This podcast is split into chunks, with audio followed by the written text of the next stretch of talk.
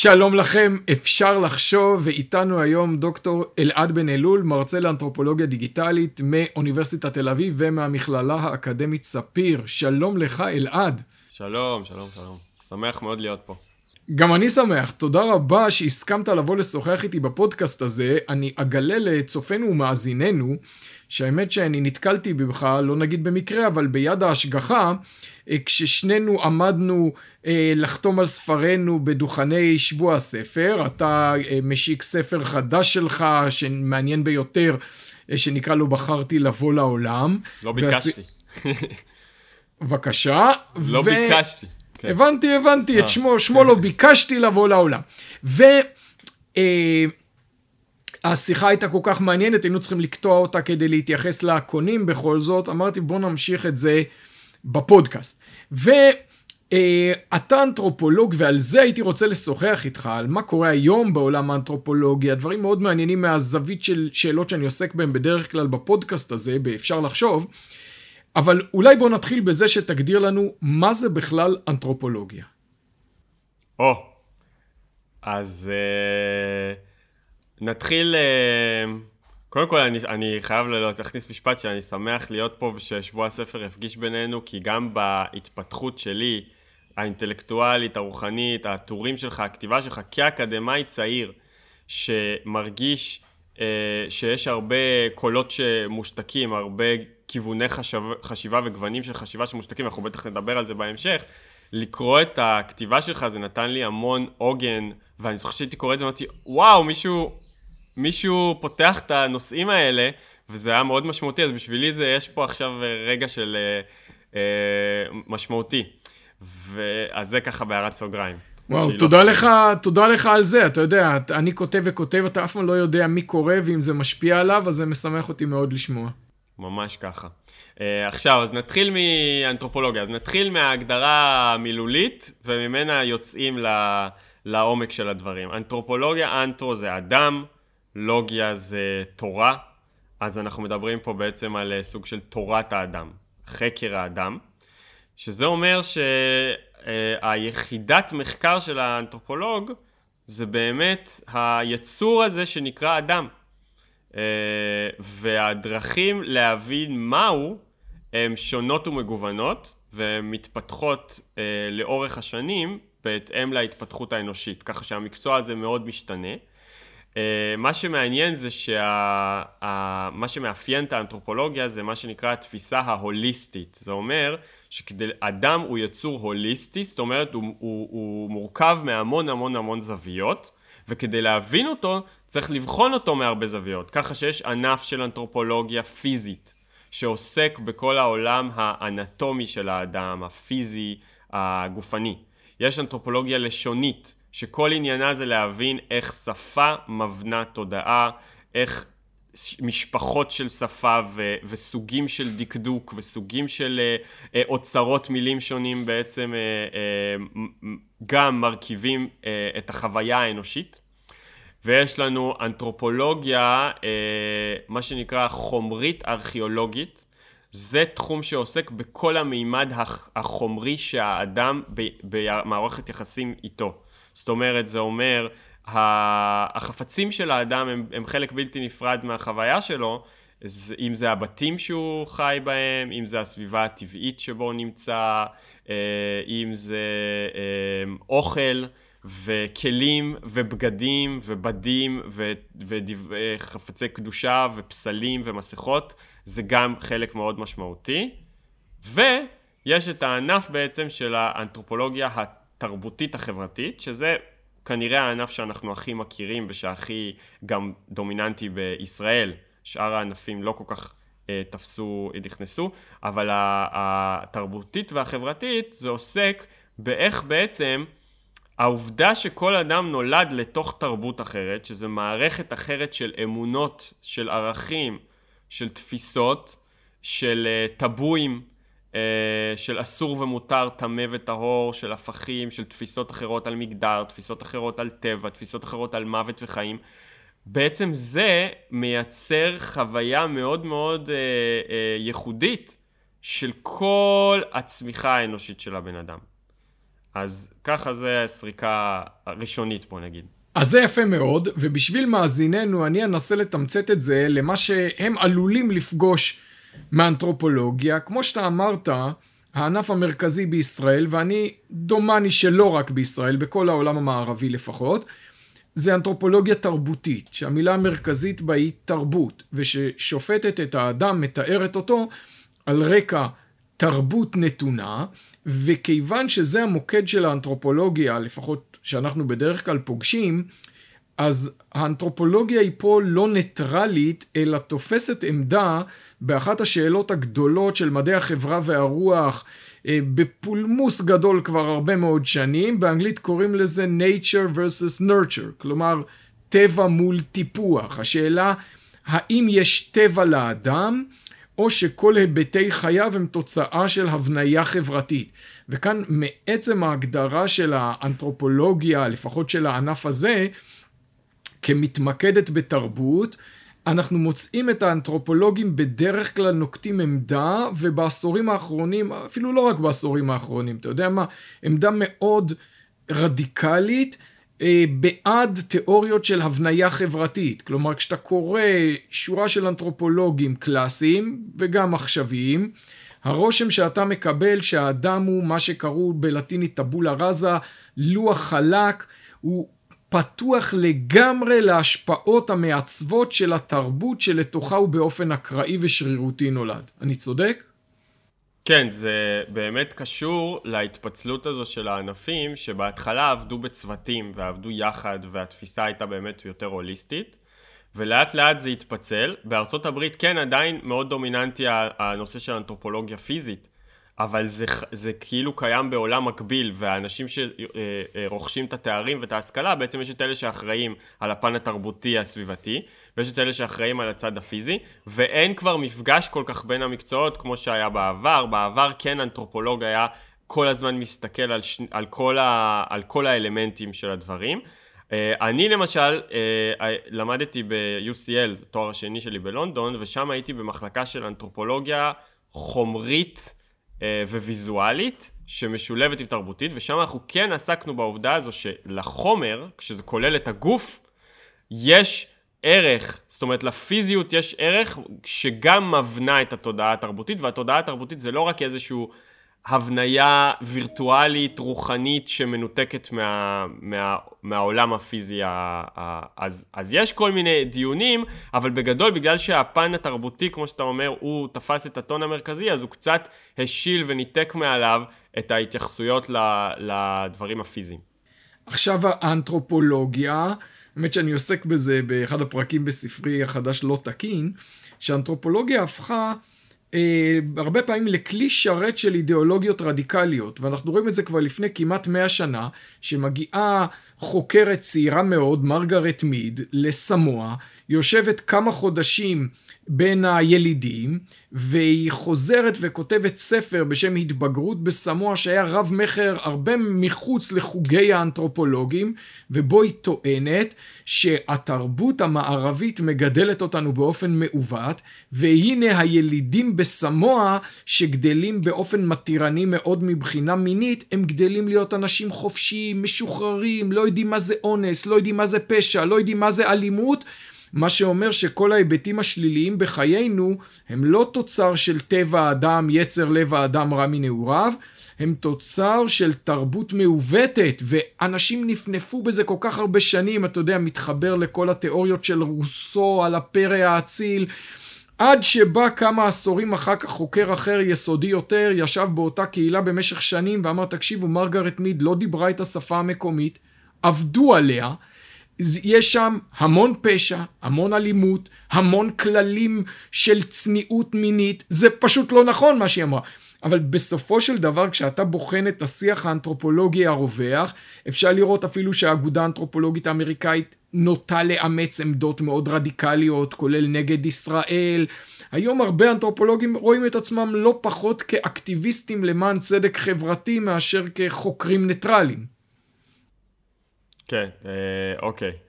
אז בואו נתייחס לסיפור של מרגרט מיד, שהוא באמת מאוד משמעותי אה, בהתפתחות של התמונת מצב העגומה שאנחנו היום חווים מבחינת uh, ההטיות הפוליטיות. אבל מה שהיה זה שלפני פרנץ בועז, שהוא אנתרופולוג יהודי גרמני שברח מהנאצים ובעצם ייסד את האנתרופולוגיה האמריקאית המודרנית, לפני כן האנתרופולוגים, התפיסה שלהם הייתה מאוד מאוד מאוד גזענית. למעשה, הם היו אה, כלי שרת של הקולוניות, של המעצמות, בכל הפיתוח של תורת הגזע.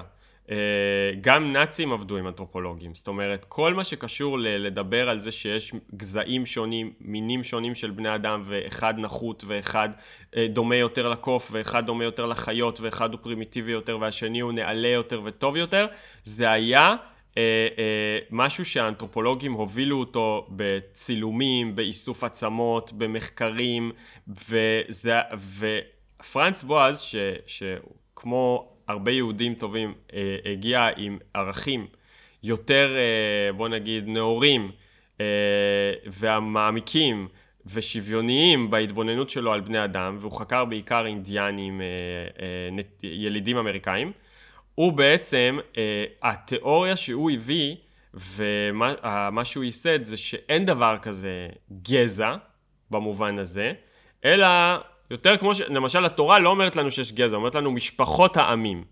אה, גם ב... יש בגמרא איזה דיון שיש איזה... שואלים איזשהו תנא על איך זה שיש אנשים שונים, יש כאלה עם רגליים אה, גדולות באפריקה, יש כאלה עם עיניים מלוכסנות וזה, אז הוא מסביר, זה פשוט, התנא מסביר לו, זה פשוט הסביבה. איפה שהסביבה משתנה, הגנטיקה משתנה, ההגבה לסביבה, ואז בעצם פרנץ בועז אמר, יש משפחות שונות, שזה משפחות גנטיות שונות ותגובות אחרות לסביבה החיצונית. והוא התחיל בעצם מהלך של שלילת העניין של הגזע. עכשיו, מרגרט מיד היא כבר חלק מתנועה של uh, uh, שנות ה-60, 70, שיש כבר, זה מתחבר עם נושא של uh, צדק חברתי, שלום, אה, אה, שוויון לכולם, מיניות חופשית, אה, פסיכולוגיה, והיא מביאה את הדברים האלה, ובעצם המחקר שלה הופך להיות איזשהו גילוי לרעיונות האלה, שאותם אקדמאים הומניסטים בשנות ה-60 וה-70 מגלים. אני חושב שעד אז בשלב הזה זה עוד לא משהו הרסני, אלא זה סוג של תגובת נגד לקיצוניות השנייה ששלטה. לשמרנות גזענית, דכאנית, והסתכלות מאוד מאוד חדה, אה, צרה על המציאות. זאת אומרת, אמריקאי חושב, אני מרכז העולם, אני העולם, איך שאני מפרש דברים וחווה דברים, זה, זה מחזיק הכל. והיא בעצם באה ואומרת לאותו אמריקאי, אתה יודע, אתה חלק מתרבות מסוימת. ההסתכלות שלך על העולם, האופן שבו אתה מגדל את הילדות שלך, את הילדים שלך, הערכים שאתה מכניס להם, זה כי אתה עושה ככה, זה לא כי זה האמת האבסולוטית. והיא מביאה את הדוגמה שהיא אומרת, תסתכל בסמואה, נערות גדלות לסביבה אחרת לגמרי, שזה אומר שיש נורמות אחרות, באיזה גיל מתחתנים, נורמות אחרות איך מתלבשים, נורמות אחרות לגבי גברים ונשים ומיניות, ואז היא בעצם מייצרת איזשהו אה, חריץ בתפיסה הכל כך אבסולוטית של המציאות של האדם המערבי. החריץ הזה מוביל אותנו לעידן הפוסט-מודרני יותר. של אה, אולי אני לא מחזיק בכל האמת. ולכן יש בזה גם, צריך למצוא את הנקודת האמת, יש בזה איזשהו מהלך טוב. אבל אז, אחרי שכמו שאמרת, גילו שגם היא טעתה, וגם לה היה כל מיני הטיות וכל מיני בעיות, זה כבר יוצר משבר. ואז האנתרופולוגים אומרים, אוקיי, אנחנו לא יודעים כבר כלום, אנחנו לא יכולים להגיד שום דבר על שום דבר, אין אמת אחת, אין זה, ומאותו רגע אנחנו כבר לא מדע, אנחנו בעצם איזושהי... אה, התבוננות על המציאות. אנחנו הצעה לקרוא את המציאות האנושית, לא באופן מדעי, כי אנחנו מבינים שגם אנחנו, עצם העובדה שאנחנו חוקרים ונמצאים במקום הזה, זה משפיע על המחקר. וזה מוביל למצב שבעצם האנתרופולוגיה הולכת למקום הרבה יותר פוסט-מודרני, הרבה יותר, אה, היא בעצם מוותרת על האמת באותו רגע. אפשר להגיד ש... יש גם בספר שלי, לא ביקשתי לבוא להם, יש, יש אה, פרק שנקרא האם יש אמת אחת. בעצם האנושות הגיעה בהובלה של הדבר הזה לאיזושהי הבנה שאין אמת אחת. אין אמת אחת. אל תבוא ותגיד לי שזה אמת, בגלל שזה לא, זה האמת שלך. זה לדעתך, זה אתה חושב, מישהו אחר חושב אחרת. יש בזה איזושהי חשיבות בהתפתחות של האנושות, אבל זה גם מפרק את כל המציאות, את כל הרדיפה אחרי אמת, צדק תרדוף, את כל ה... זה מייצר המון המון ייאוש, זה מייצר המון המון פירוד. אם בעצם אין אמת אחת, אז אנחנו לא יכולים להתאחד שום, סביב שום דבר משותף. והיום אנחנו נמצאים במצב שהתהליך הזה של הפירוק ושל האין אמת אחת, והכל מובנה והכל סובייקטיבי, זה בעצם מה ששולט באנתרופולוגיה האמריקאית אה, בעיקר. כן, אני רק אעיר שאולי מאזיננו היו יכולים קצת להתבלבל מבחינת סדר הזמנים, אז אני רק אומר שמרגרט מיד היא לא פעלה בשנות ה-60, כלומר היא חיה אז, אבל המחקר שלה בסמוע היה ב-1928.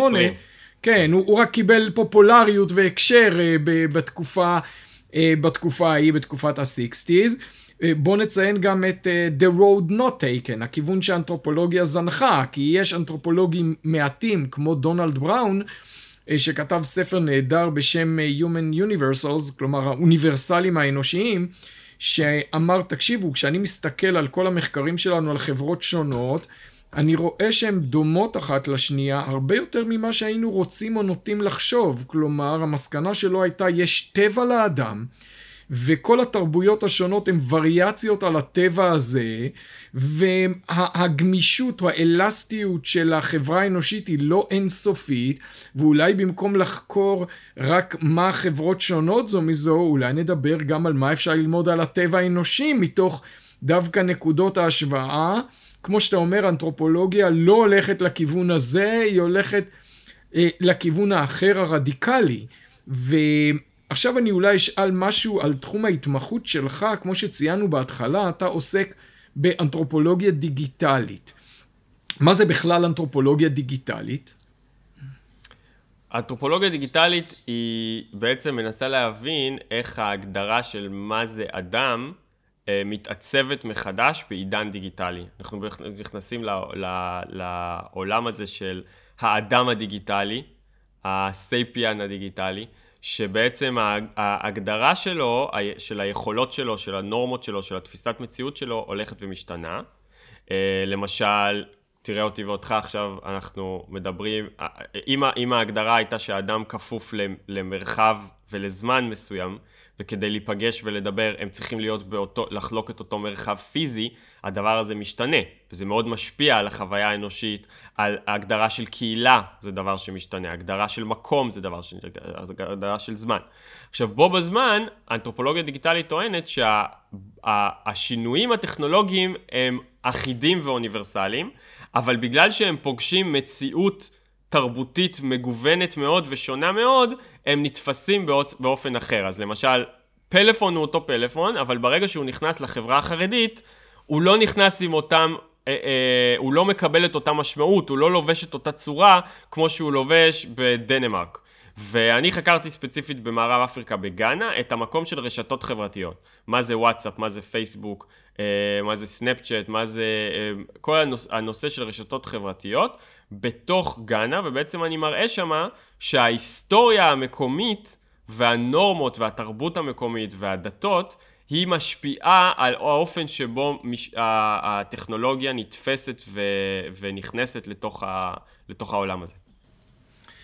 וכאן אני אשאל אותך שאלה קשורה אולי בעקיפין גם למחקר ולמסע האישי שעברת שם, על ויכוח שיש לי הרבה פעמים עם אה, חבריי בשאלה הזאת. כי בעולם המחנכים, אתה מוצא אצל הרבה אנשים ממש בהלה, שלא לומר בעתה, מהעידן הדיגיטלי, כי הם אומרים לעצמם, ואחד לשני, ולפעמים גם לתלמידים, מה יש לי ללמד את התלמידים האלה שכל היום הם בסנאפצ'אט ובטיק טוק ובטלגרם וזריזים כל כך עם המחשב ויודעים להפעיל את המחשב שלי כשאני נתקע? ואני מרגיש כמו דינוזאור והם דור חדש ואני לא יודע מה לדבר איתם. ואני כיוון שאני מאמין כמו שאמרנו קודם שיש טבע לאדם ושכל התרבויות האנושיות הן וריאציות מוצלחות יותר או פחות על ניסיון לתקשר עם הטבע הבסיסי הזה אני חושב ומאמין שגם העידן הדיגיטלי לא שינה את הצרכים הבסיסיים שלנו. כלומר, גם בעידן הסופר מגטרוני שלנו, ילד צריך מחויבות וקרבה ומשמעת ונוכחות פיזית. וכשניסינו להעביר בתקופת הקורונה את כל הלימודים לזום, הילדים לא למדו כלום. כלומר, השינוי הדיגיטלי הוא לא דרמטי כמו שחושבים במובן זה שהוא מספק לנו אמצעי אחר, הוא לא משנה את המהות שלנו. אני לא בטוח שאם אתה תסכים לאמירה שלי. אה, לא, אני מסכים שיש בעצם איזשהו אה, שלד אה, תודעתי אנושי שמקרב את כולנו ומחבר את כולנו. אני חושב שזה גם עצם ההבנה שהאדם הוא יצור נברא. אם אנחנו חושבים שהאדם מתפתח באופן רנדומלי וכאוטי אה, במקומות שונים בעולם, בזמנים שונים, כסתם, העובדה שבכלל זה אותו יצור אנושי זה, זה איזשהו מקרה, אז אנחנו יכולים להבין שאין למעשה שום משהו מהותי באדם. אבל אם אנחנו חושבים שהאדם הוא, הוא יצירה נבראת, כך שכל דבר שיש בו, אם זה הקומה הרגשית שלו, אם זה האינטלקט שלו, אם זה הדברים, העובדה שיש לו פחד, אם העובדה שיש לו צרכים, אם זה העובדה שיש לו זה, זה כן דברים שהם חלק מה... מהתבנית הנבראת שבנו, כאילו הפרמטרים ששמו בנו, כמו שאם אני אבנה עכשיו רובוט, אז אני כן אבנה אותו על בסיס, גם אם אני אאפשר לו איזשהו חופש מסוים, אני אבנה אותו על בסיס תבניות מסוימות שבתוכם יש לו את החופש הזה. אז אני כן מסכים ש, שיש באדם הרבה דברים שעוברים כחוט השני לאורך כל התקופות, אבל איך זה מתבטא ואיך זה מתפתח, אה, ולאן זה מגיע, זה משתנה. כי אחד הדברים שמאוד מדהימים באדם, זה משהו מדהים ששמעתי באמת מהרב מניס, שאיתו כתבתי את הספר, מה, מה, מה מגדיר אדם? בשבילי כאנתרופולוג, שכל הזמן רוצה להגדיר אדם, זו הייתה הגדרה מדהימה. אדם לא מרוצה מהיותו אדם. זאת אומרת, הוא לא מסתפק בהיותו אדם. וכל ההתפתחות של האנושות מגיעה מהעובדה הזו. העובדה שיש לנו רכבות, ויש לנו מטוסים, ויש לנו ספרים, ויש לנו טכנולוגיה, וכל זה שאנחנו לומדים, זה שאנחנו מכירים, זה העובדה שאנחנו, בניגוד ליצורים אחרים, לחיות אחרות, לדברים אחרים בעולם, שהם פשוט מה שהם וזהו, יש בנו איזה משהו שרוצה להיות מעבר, להתקדם, הוא מחפש תכלית, הוא מחפש לפרוץ את הגבולות של מה מגדיר. אני לא מוכן שההגדרה שלי תהיה קבועה מהרגע שאני נולד עד שאני אמות, אלא בעצם מה זה האנשים הגדולים שהמציאו דברים, שפרצו גבולות, שעשו דברים, וגם כל אדם בחיים הפרטיים שלו, מתי הוא באמת מרגיש חי, מתי הוא מרגיש, כשהוא פרץ את ההגדרה האישית שלו, את הגבולות ששמו לו לגבי מה זה אדם. וחלק ממה שהטכנולוגיה הדיגיטלית עושה, זה שהיא מאפשרת לנו לפרוץ את, ה, את הגבולות האלה. עכשיו באמת, כמו שאמרת יפה, אה, הגישה, הרבה פעמים יש את הגישה שנלחצת מהשינוי, אז אנחנו כבר לא אנושיים, יש לנו עכשיו פלאפונים וזה וזה, אנחנו, מה יקרה? אנחנו כבר לא אנושיים, ויש את הגישה היותר מדי אה, רומנטית, שאומרת, או, oh, זה העתיד, צריך להתנתק מכל הפיזיות, לסגור את האוניברסיטאות, לסגור את הבת... הכל צריך לקרות בעולם הווירטואלי. ומה שהאנתרופולוג עושה זה שהוא מסתכל על המציאות המורכבת, היומיומית, המסועפת, שבה תמיד הדברים הם הרבה פחות פטאליים, הם הרבה יותר מגוונים. אתה תראה שבני נוער היום, אתה יכול להציג איזושהי גישה שהם רק כל היום בטיק טוק, ואתה יכול להגיש, להציג, ואתה יכול להסתכל עליו ביום יום, ואתה תראה שכנראה שהמציאות שלו היא הרבה יותר מורכבת מזה, וזה קשור גם לחינוך שלו, זה קשור להורים שלו, זה קשור למסגרות שלו, זה קשור לסוג התכלית שמציעים לו לגבי החיים. אז אני קודם כל אעיר שתי הערות על דבריך. אחד שאולי אני קצת חולק עליך, אתה אמרת שאם האדם מתפתח באופן אבולוציוני, אז אולי אין לו טבע. אני אעיר שבפועל דווקא ביולוגים אבולוציוניים הם בני הפלוגתא הגדולים ביותר של אנתרופולוגים תרבותיים. כלומר ביולוגים אבולוציוניים טוענים כיוון שאנחנו יודעים שלאדם יש מקור אחד, היה יכול להיות אחרת, אבל אנחנו יודעים שכל בני אדם שחיים היום התפתחו ממקור יחיד באפריקה, זה לפחות העמדה המוסכמת כרגע, וההנחה של ביולוגים אבולוציוניים שלאדם דווקא יש טבע, והם היריבים הגדולים של אנתרופולוגים בשדה הזה.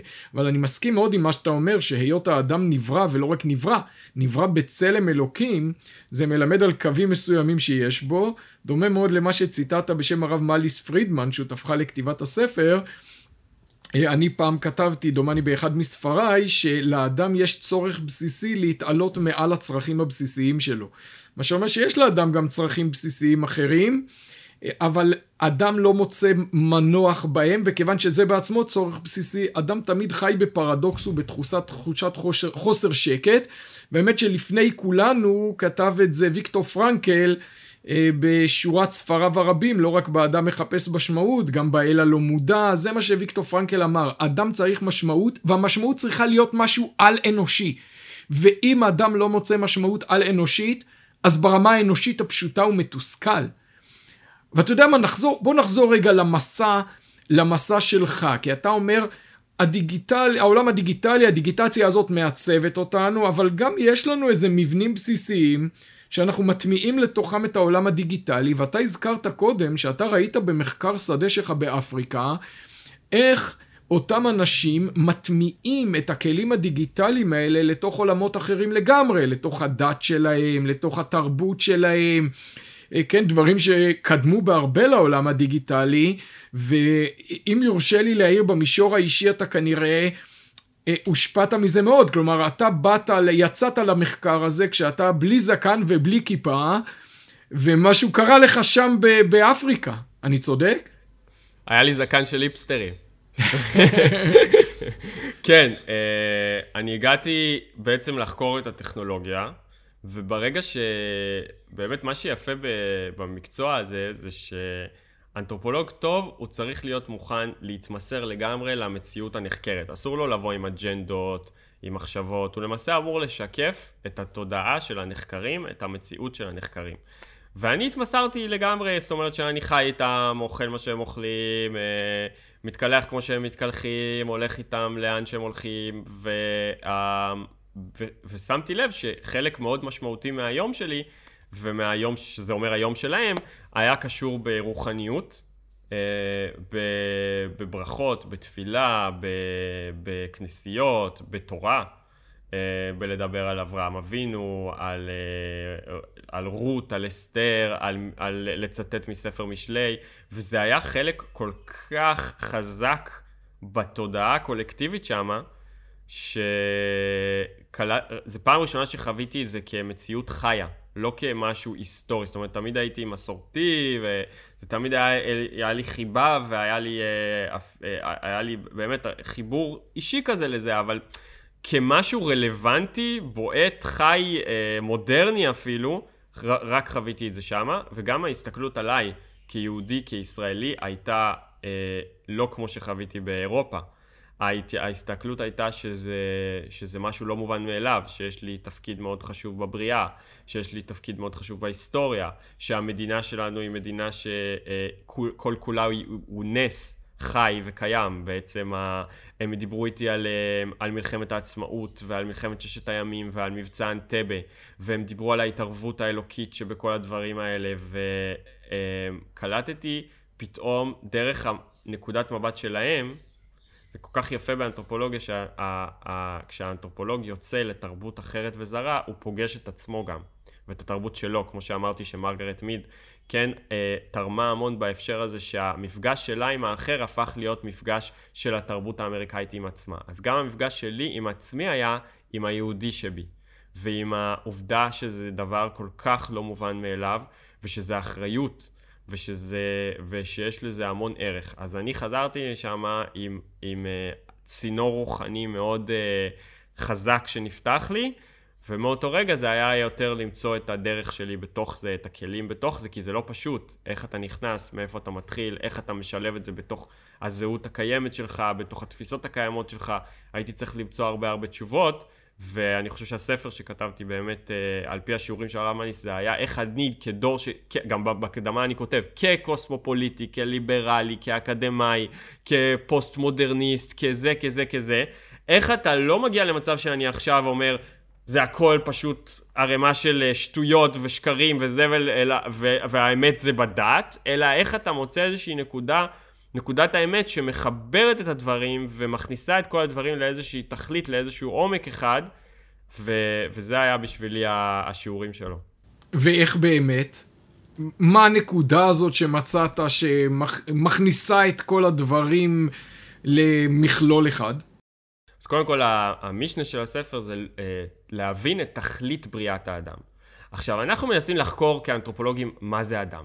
מה זה אדם? אז אנחנו אמרנו, מסתכלים עליו פיזית, מסתכלים עליו לשונית, מסתכלים עליו תרבותית. כל הזמן מה זה, אבל אנחנו מסתכלים עליו כל הזמן כמציאות שהיא כבר קיימת. היא כבר, בין, כמו שאמרת, אם זה אבולוציונית, או... אה, זה לא, זה, זה מציאות קיימת. יש אדם, עכשיו מה זה? עכשיו, גם מי אנחנו שאנחנו חוקרים אותו? כי אני גם אדם, זה כמו שארנבת תחקור, תחקור ארנבת, זה בעצם, אנחנו בתוך אותו אקווריום מתבוננים ומסיקים מסקנות. ומה שהחסידות שה, הביאה לי, תורת חב"ד הביאה לי, אה, פנימיות התורה וגם התורה בכלליות, זה השאלה לא מה זה אדם, אלא למה יש אדם. מי ברא את האדם ולמה.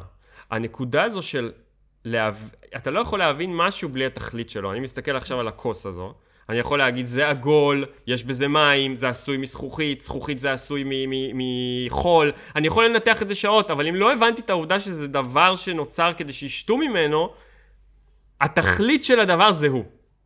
וכשאני הבנתי שיש תכלית לבריאה, יש תכלית ל- ליהודי, יש תכלית לעמים השונים, הקדוש ברוך הוא ברא את העולם עם תכלית, זה היה מבחינתי באמת מה שמאחד את כל הדברים באופן הרבה יותר uh, הרמוני. אני חושב שגם הקושי של אנתרופולוגים להסביר את השוני התרבותי, ובו בזמן לא ליפול למקום הגזעני או המהותנות הפיזית, זה בגלל שאין התייחסות למימד הנשמתי, למימד הרוחני. אנחנו לא באמת מכירים בעובדה שיש השפעות רוחניות לעמים שונים. יש כתוב שיש שרים שונים שמשפיעים אנרגיה שונה לפולני ולאפריקאי. זה לא אומר שהם שונים בהכרח כגזע, זה אומר שבנוסף לסביבה הפיזית שלהם יש להם השפעות רוחניות אחרות, יש אור אחר שמאיר דרך כל אחד, דרך כל עם, דרך כל תרבות, ומבחינתי זה חיבר את הכל לעובדה שיש תכלית לכולם, יש אחדות לכולם, וזה נמצא ב... ביהדות. היהדות יש מסר מאוד חשוב לעולם בהקשר הזה. רגע, אבל אתה מציע אז אנתרופולוגיה שמבוססת על מהותנות רוחנית? כלומר, מה שאתה אומר, מבחינתי ההבדלים התרבותיים הם לא רלטיביסטיים, הם לא אקראיים, הם מייצגים בכל עם ובכל תרבות את הטבע הרוחני שלה, גם אם לא את הטבע הגזעי החומרי. בעצם הכל עובד יחד, ב- ב- ברגע שאנחנו, זה כמו גוף ונשמה. הנשמה לא יכולה להתגלות בלי הגוף. כל איבר ואיבר בגוף הוא כמו כלי מיוחד שנתפר למידותיה של, ה, של הכוח באותו נשמה. אם יש בנשמה את כוח הראייה, כשהיא רק נשמה, זה לא משמעותי, אבל כשנכנס לעין, פתאום הנשמה משתמשת בכוח הראייה שלה, כוח הדיבור, כוח הזנה. אז יש כוח רוחני להודים, למוסלמים, לאמריקאים, יש בעצם, אה, יש, אה, ספיר, יש ספירות מסוימות שהם אה, נבראים בצלמם, יש אור אלוקי שהם מעלים, וכשהם נכנסים לתוך המציאות הפיזית, הכלכלית, ההיסטורית, הביולוגית של האנשים האלה, ככה זה מתגלה. המטרה היא שאנחנו, היהדות, זה נושא של אחדות. אנחנו, יש לנו תפקיד מאוד חשוב להפסיק עם הפירוד, להפסיק עם הפיצולים, להפסיק עם ההתנגשויות, ולמצוא את נקודת האחדות שבכל הדברים. ומה זה נקודת האחדות שבכל הדברים? כמו שאמרת, כולנו נבראנו בצלם, וכולנו נבראנו עבור תכלית. של מי התכלית? של בורא עולם. אבל אם, אה, אם כנים דבריך, אז הייתי מצפה לראות אפילו ברמה האנתרופולוגית, שהיינו רואים בתרבות היהודית הישראלית איזה מין עוצמה מיוחדת, הבדלים מיוחדים מכל מה שקורה בעולם. כלומר, אם אתה חוקר אנתרופולוגיה דיגיטלית, הייתי אומר, היי, אם באמת הנשמה היהודית כל כך שונה, הייתי מצפה לראות שהילדים היהודים מתמודדים עם העולם הדיגיטלי באופן מאוד מאוד שונה, מאוד מאוד אחר. אתה רואה דבר כזה? זה תלוי, אם, אם אנחנו מחנכים את היהודי בדיוק כמו בלגי או צרפתי או, או זה, אז, יחס, אז כנראה שהוא יתנהג מאוד דומה, כי הנשמה לא בגילוי, היא בהסתרה. אני, המקצועות שבחרתי, ההחלטות שעשיתי בחיים, המקצועיות, הערכיות, הן היו מאוד מאוד דומות לכל, לכל אדם אחר אה, שייוולד באירופה או בארצות הברית. אבל איפה שאנחנו כן מגלים את האוצר היהודי, את התכלית היהודית, את ה... איפה שאנחנו נותנים כן לתורה להתגלות בתוך הפעולות שלנו, אז כן, ועוד איך יש ייחוד, ואת זה ראיתי באפריקה, שמבחינתם אנחנו מיוחדים, אנחנו שונים, בין אם נרצה או לא נרצה, יש בנו משהו מיוחד ומשהו שונה. גם בהם ראיתי משהו מיוחד ומשהו שונה, ובכל, ובכל עם ועם. וואו, דוקטור אלעד בן אלול, תשמע, אתה אומר שהיהודים הם שונים, אז אני אגיד שבין היהודים אה, אתה יוצא דופן אה, במיוחד עם כל המכלול החריג של אה, מסלול החיים שלך. אתה, אתה איש צעיר ועברת כל כך הרבה ומנסה לצרף כל כך הרבה עולמות, אנתרופולוגיה ו- וחסידות. ואתה יודע, זה לא שאתה אנתרופולוג בבוקר וחסיד בערב, אתה באמת מנסה להתיך אותם לתפיסה אחת. כן. מעניינת ביותר, ואני מודה לך על זה וגם על, ה, וגם על השיחה הזאת. ו... תודה, אז... באמת זה... נחזור אז למה שאמרת, שאמרתי על הכתיבה שלך, שבעצם אתה, אתה חידדת לי והערת לי את הנקודה שיש איזשהו אה, אה, ניוון אינטלקטואלי כתוצאה מלהשליט אחדות דעים, תוצאה מפוליטיקה, בעצם דווקא באנתרופולוגיה, שזה אמור להיות המקום שחוגג שוני. שחוגג הבדלים, שחוגג תרבויות שונות, זה דעות שונות, זה פרצופים שונים, זה תפיסות מציאות שונות, בעצם נוצר איזושהי אחידות, ואתה הערת לי את הנקודה הזו, וחלק ממה שאני מבין היום זה שההתפתחות יכול להיות שגם של האנתרופולוגיה, גם של הרבה מקצועות, אם זה עיתונות, אם זה זה, אם זה זה, אם זה זה, יכול להיות שזה דווקא מחוץ למוסדות הנורמליים, אבל מה שאנחנו באמת צריכים לעשות זה להביא איזושהי... אה, אה, לא אכלה, אלא איזשהו חיבור, מיזוג בין האוצר הרוחני שלנו, כיהודים, לבין כל האינטלקט וכל ההתפתחות המדעית, הפילוסופית של האנושות, ולמצוא את האיחוד הזה. אז הלוואי שנזכה, גם אם במוסדות עצמם הרשמיים זה הרבה יותר קשה לעשות את זה, אז פועלים מסביב. ויש פה את הספר שאני רוצה להמליץ בהזדמנות לעשות פרסומת עצמית, לא ביקשתי לבוא לעולם, להבין את תכלית בריאת האדם, שזה היה הניסיון שלי אה, באמצעות השיעורים של הרב מניס פרידמן לעשות איזשהו שילוב בין הדברים.